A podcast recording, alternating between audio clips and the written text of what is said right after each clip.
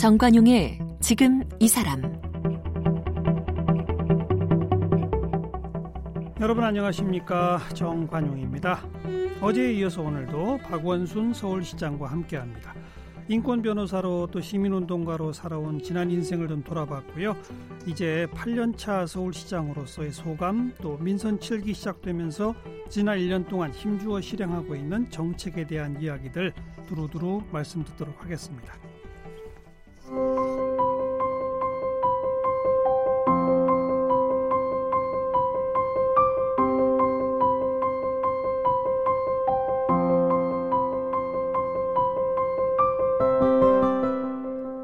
박원순 시장은 1980년 제22회 사법시험에 합격한 후 1982년 대구지방검찰청 검사로 첫 발령을 받았습니다.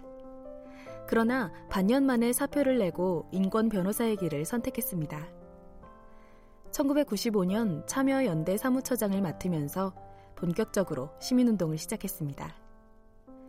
2001년에는 아름다운 재단을 설립해 기부의 대중화를 위해 활동했습니다. 2006년에는 민간 사회 창안 연구소인 희망 제작소를 열었습니다. 2011년 재보궐선거를 통해 제35대 서울시장이 됐습니다. 2014년에 재선에 성공하면서 두 번째 임기를 시작했고 지난해 삼선 도전에도 승리를 거두며 역대 최초로 삼선 서울시장이 됐습니다. 시민운동과 나눔운동에 앞장서온 박원순 시장은 2006년 만해 대상과 함께 아시아의 노벨상으로 불리는 막사이사이상을 수상했고 2007년에는 단재상을 받았습니다. 지은 책으로는 NGO 시민의 힘이 세상을 바꾼다. 성공하는 사람들의 아름다운 습관 나눔. 원순 씨를 빌려드립니다. 박원순 생각의 출마 등이 있습니다.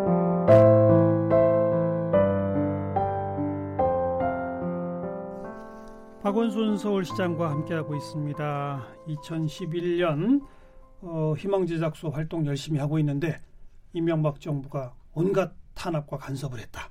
그래서 화도 좀 났다. 그러다가 백두대간을 걸었다. 네. 그러다가 심경 변화가 있었다. 예, 뭐 사실 어찌 보면 제가 이제 시민사회에 이런 어떤 그 황무지를 개척하는 일들을 하긴 했지만 음. 이미 그때는 제가 뭐 시민사회 지도자로서 어찌 보면 안온한 삶을 살고 있었죠. 음, 음. 뭐 정치라는 길은 사실 보통 일반 시민들은 잘 안 하려고 하지 않습니까? 어, 사실 실존적 결단이 저는 있어야 된다고 생각하는데요. 그렇죠. 어, 뭐 저희 아내의 표현으로 따지면 어, 그동안 정치는 절대 하면 안 된다고 저한테 옆에서 감시를 했는데 산 가는 바람 놓쳤다 이런 표현을 쓰는데요. 예. 아, 제가 산을 통해서 이렇게 참 많은 생각을 할 수 있게 되더라고요.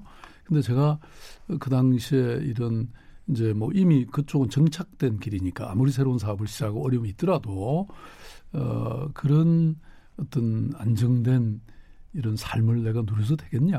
이 그 당시 뭐 이명박 정부 시절에 그 사대강 사업이라든지 음. 정말 저는 국가의 미래를 향해서 볼 때는 예, 예. 이게 말이 안 되는 그런 정책들이 막 있었고 그랬는데 정말 당신은 이런 역사의 흐름이나 음. 시대의 소리를 외면해서 되겠냐라고 하는 그걸 제가 정말 네. 듣게 됐습니다. 네. 그게 이제 제가 희망을 걷다라고 하는 책에 음. 정확히 이 써놨는데요. 그때 예, 예. 하루 종일 그야말로 산에서 막 비는 엄청 쏟아지는데 제가 통곡했습니다. 어. 그러고 나서 제가 생각의 변화가 있어서 그 이후에 그때만 해도 뭐 서울시장 자리가 비었다는 얘기는 없었는데 어. 어, 이 오대산 쪽에 오니까 그 당시 이제 오세훈 시장이 그만두고 예. 어, 이렇게 새로운 어, 선거가 있다고 선거. 하면서 음. 저한테 뭐 사람들이 심지어 그 산까지 찾아오기도 하고 뭐 그랬는데 이미 제가 신경이 변화가 있었기 때문에 음. 좋다 출마한다 이렇게 된 거죠. 어. 네. 음. 나라를 위해 뭘 해야 되겠다. 그렇습니다. 그래서 보궐선거 통해 당선돼서 서울시에 딱 가보시니까 이명박 시장, 오세훈 시장 이렇게 쭉그 그 결과물을 마주 대한 거 아니에요, 그죠? 그렇습니다. 어떻던가요? 어 저는 뭐 우리의 시대가 사실 저를 부른 거지 않습니까?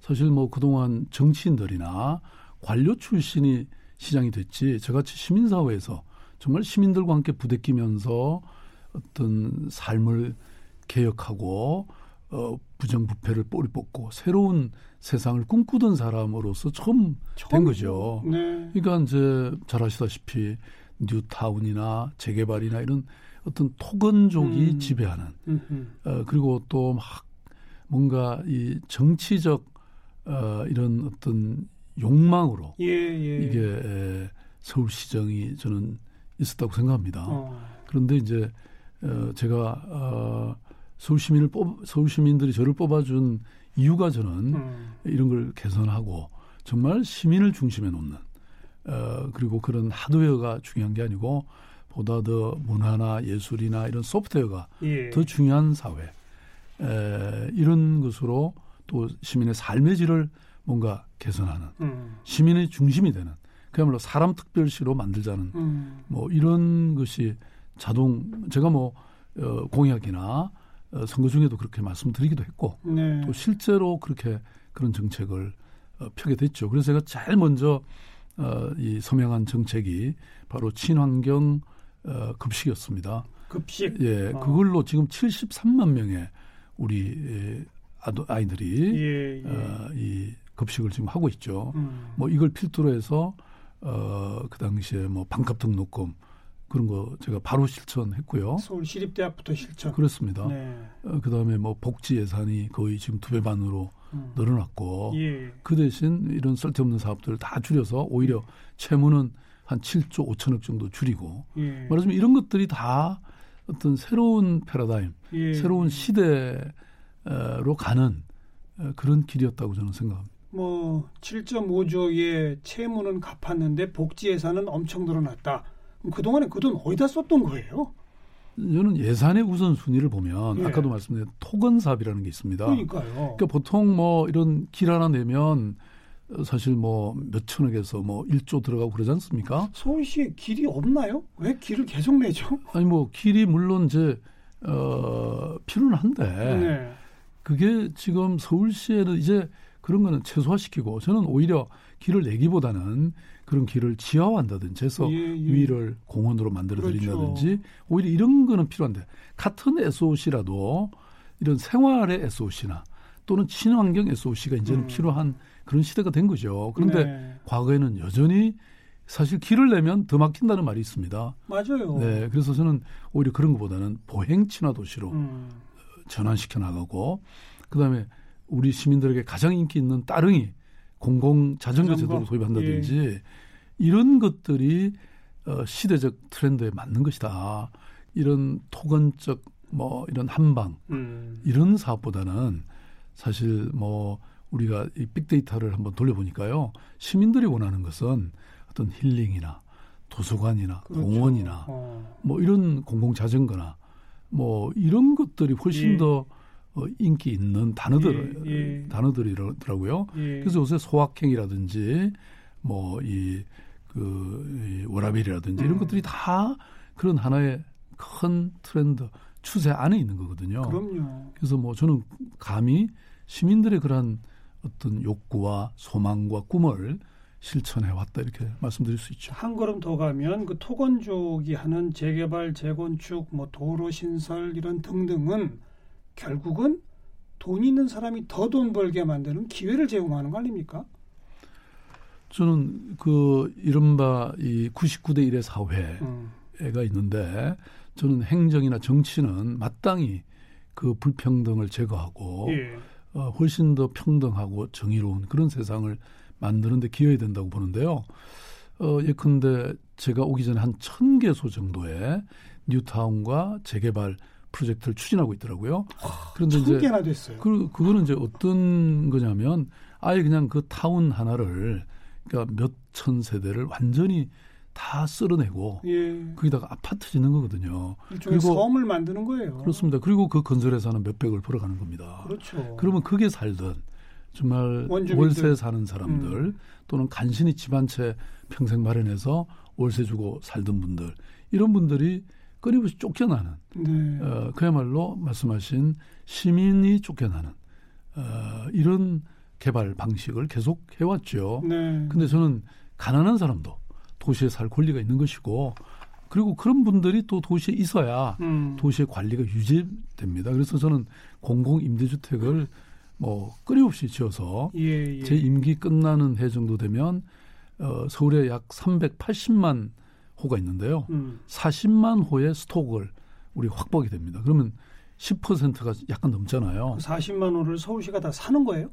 어, 그동안 지었거나 지었거나 매입하거나 어, 뭐 이렇게 한 것이 물론 정부 LH공사 한 것도 들어 있습니다만은 다 다, 합해서 합쳐서 공공 임대주택이 서울에서 공공임대로 그 정도 네. 됩니다. 네. 근데 세계에서 가장 삶의 질이 높은 어, 그런 도시가 이 싱가폴 거기는 70%입니다. 공공 임대주택이 어, 그다음에 비엔나 같은 도시는 40%가 돼요. 어, 서울시가 에, 이렇게 되면 적어도 10%를 확보하는 거거든요. 예, 예. 저는 제 후임 시장도 이어받아서 이걸 계속 이어가서 우리도 그 정도는 만들어야 음, 시민들이 가장 중요한 것이 집이잖아요.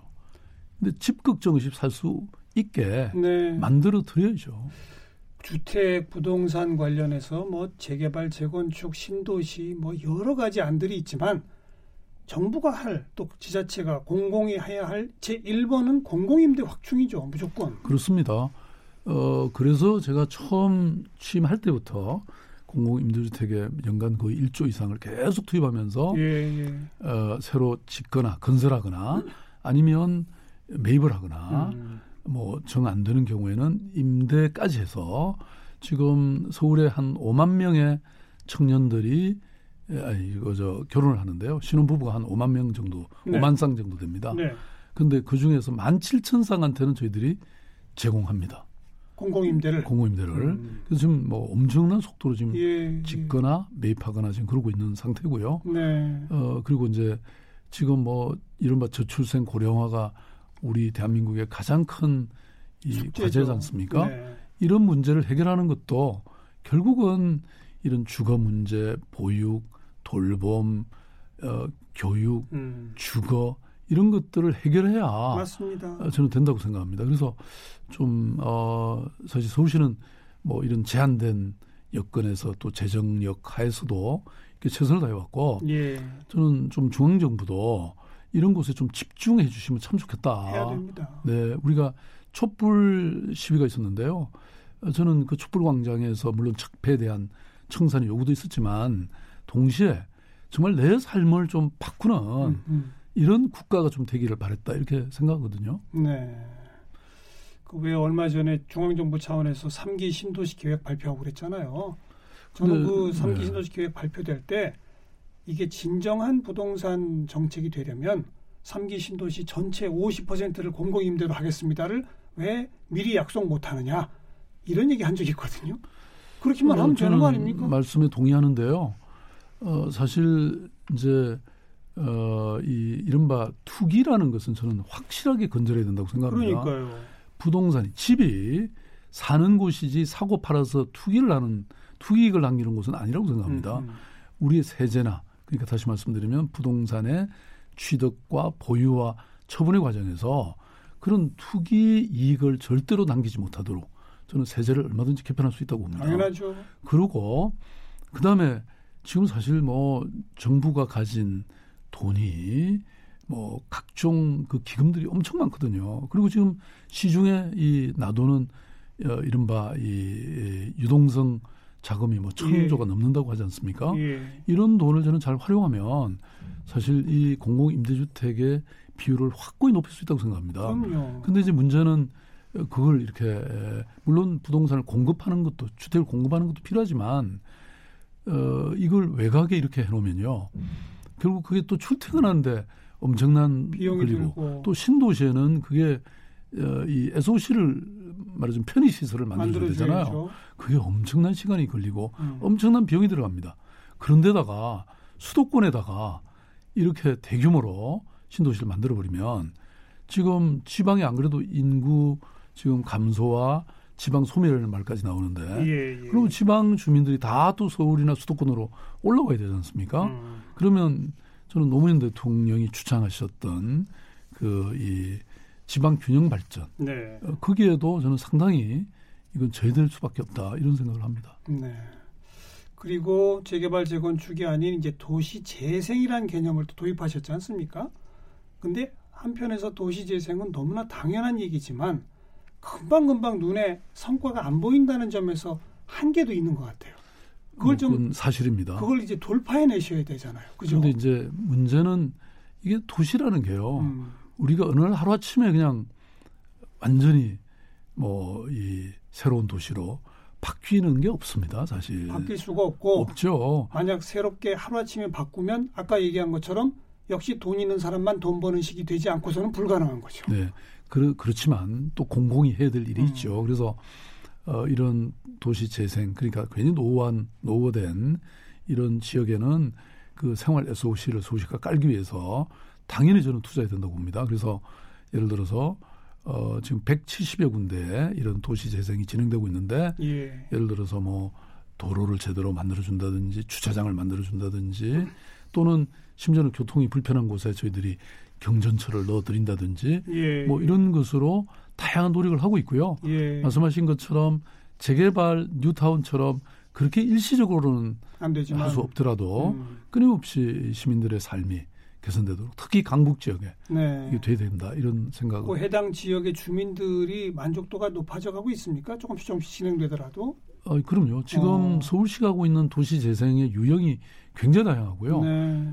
잘 아시다시피 경의선 그게 지금 완전히 어, 지상에 공원이 됐잖아요. 그렇죠. 또 최근에 한 한 달 됐나요? 경춘선이 지금 완전히 지상 공원이 됐습니다. 예, 예. 그다음에 저희들이 서울 도시 기본 계획 아니 도시철도 기본 계획의 발표에 따르면 강북 횡단선이 음. 어, 그동안 40몇 개 동에 이걸 지나가면서 지하철이 없던 곳에서 맞아요. 지하철을 연결하는 이런 사업이라든지 그다음에 이 교육의 격차가 더 큰데 음. 강북 지역에 저희들이 대학과 연계해서 그 초등학교나 중고등학교에 대학 교수들이 함께 교육에 참여하면서 네, 네. 굉장히 우수한 교육의 도시로 만들겠다 이런 프로젝트도 있고 그래서 제가 지난번 이맘때 어, 제가 저 이 강북 삼양동에서 옥탑방 세원 했잖아요. 한 달 사셨잖아요. 그렇습니다. 그 결과의 어, 결과물인데요. 그 구상인데 이런 것들이 지금 차근차근 진행되고 어, 있습니다. 올 여름에도 어디 가실 사실 거예요? 뭐 그건 한번 생각해 보겠습니다. 아 그때 가는 날이 장날이라고 너무 더워가지고요. 좀 고생을 했습니다. 네. 혹시 또 그 한 달 사시게 되면 에어컨은 좀 설치해서 사세요. 저는 아니, 뭐 아니 요즘은요 에어컨... 제가 왜 이 표현을 쓰냐면 네. 이 아주 저 쪽방촌 이런 데에 우리가 난방 지원을 하잖아요. 근데 이제는 우리나라 기후가요. 냉방 지원이 필수가 돼야 되는 시대로 좀 가고 있습니다. 이걸 서울시장께서 그걸 무시하고 네. 선풍기 한 대로 버티는 건 말이 안 되죠. 참고하겠습니다. 근데 저는 무엇보다도 이게 시민의 삶을 정확히 이해하는 노력이 저는 필요한 것 같습니다. 네.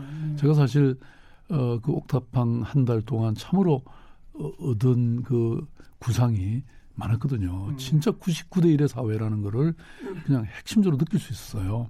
그러면 이분들은 도대체 우리 주민들이 시민들이 뭘 갖고 먹고 사는가. 예, 예. 그 옛날에 있던 뭐 쌀집이니 뭐 전파상이니 뭐 예. 이런 게 싹 없어졌어요. 예, 예. 그게 다 프랜차이즈 형태로 정말 이 대기업한테로 다 가는 거잖아요. 네. 그래서 시민들이 먹고 살 수 있는 방법을 저는 또 하나 고민을 했는데요. 그게 바로 서울시가 쓰는 이 도시 재생을 위해 쓰는 돈들이 그것도 건설회사로 다 가거든요. 네.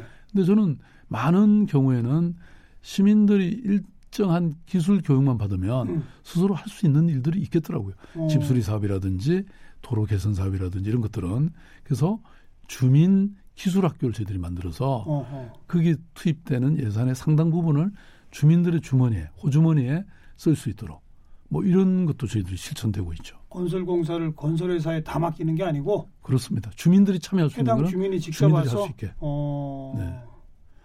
현장을 그, 가봐야 됩니다. 그 좀 아까 무슨 뭐 전파상 뭐 등등 말씀하시니까 자영업자가 갑자기 떠오르고 그러다 보니 제로페이가 떠오르네요. 제로페이 뭐 쓰는 사람이 제로라서 제로페이 아니야? 이런 농담도 있었는데 요즘은 많이 씁니까?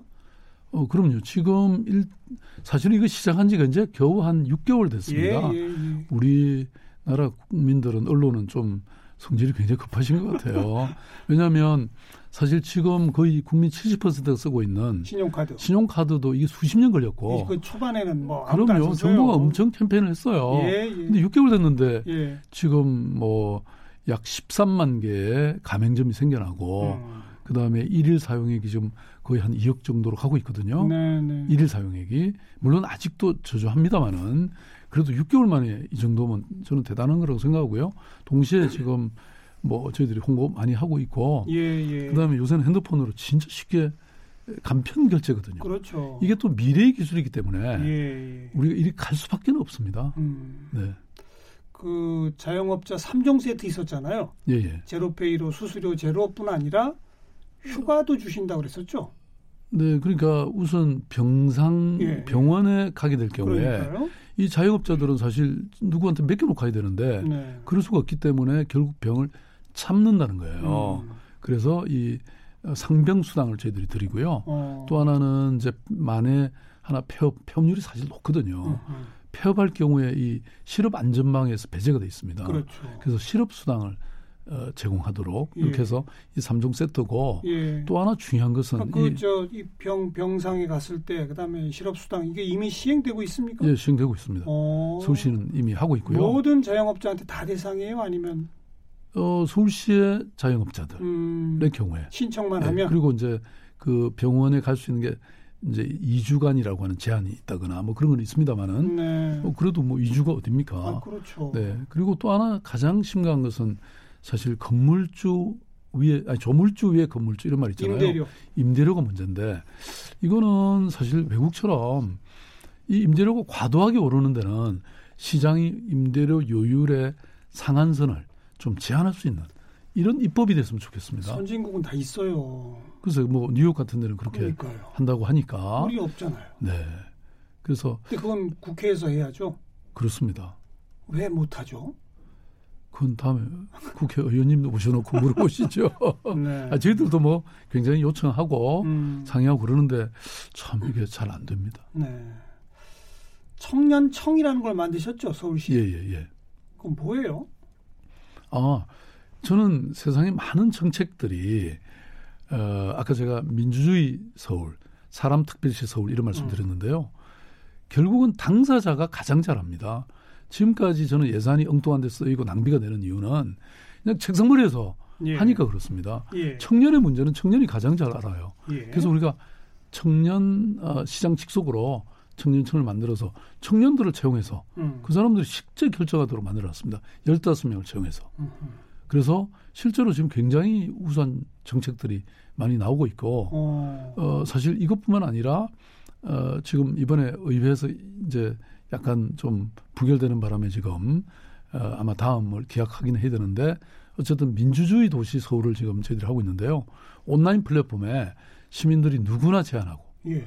어, 그 다음에 토론하고 결정하면 예. 서울시는 그걸 받아들이겠다는 겁니다. 서울시 의회가 그걸 부결했어요?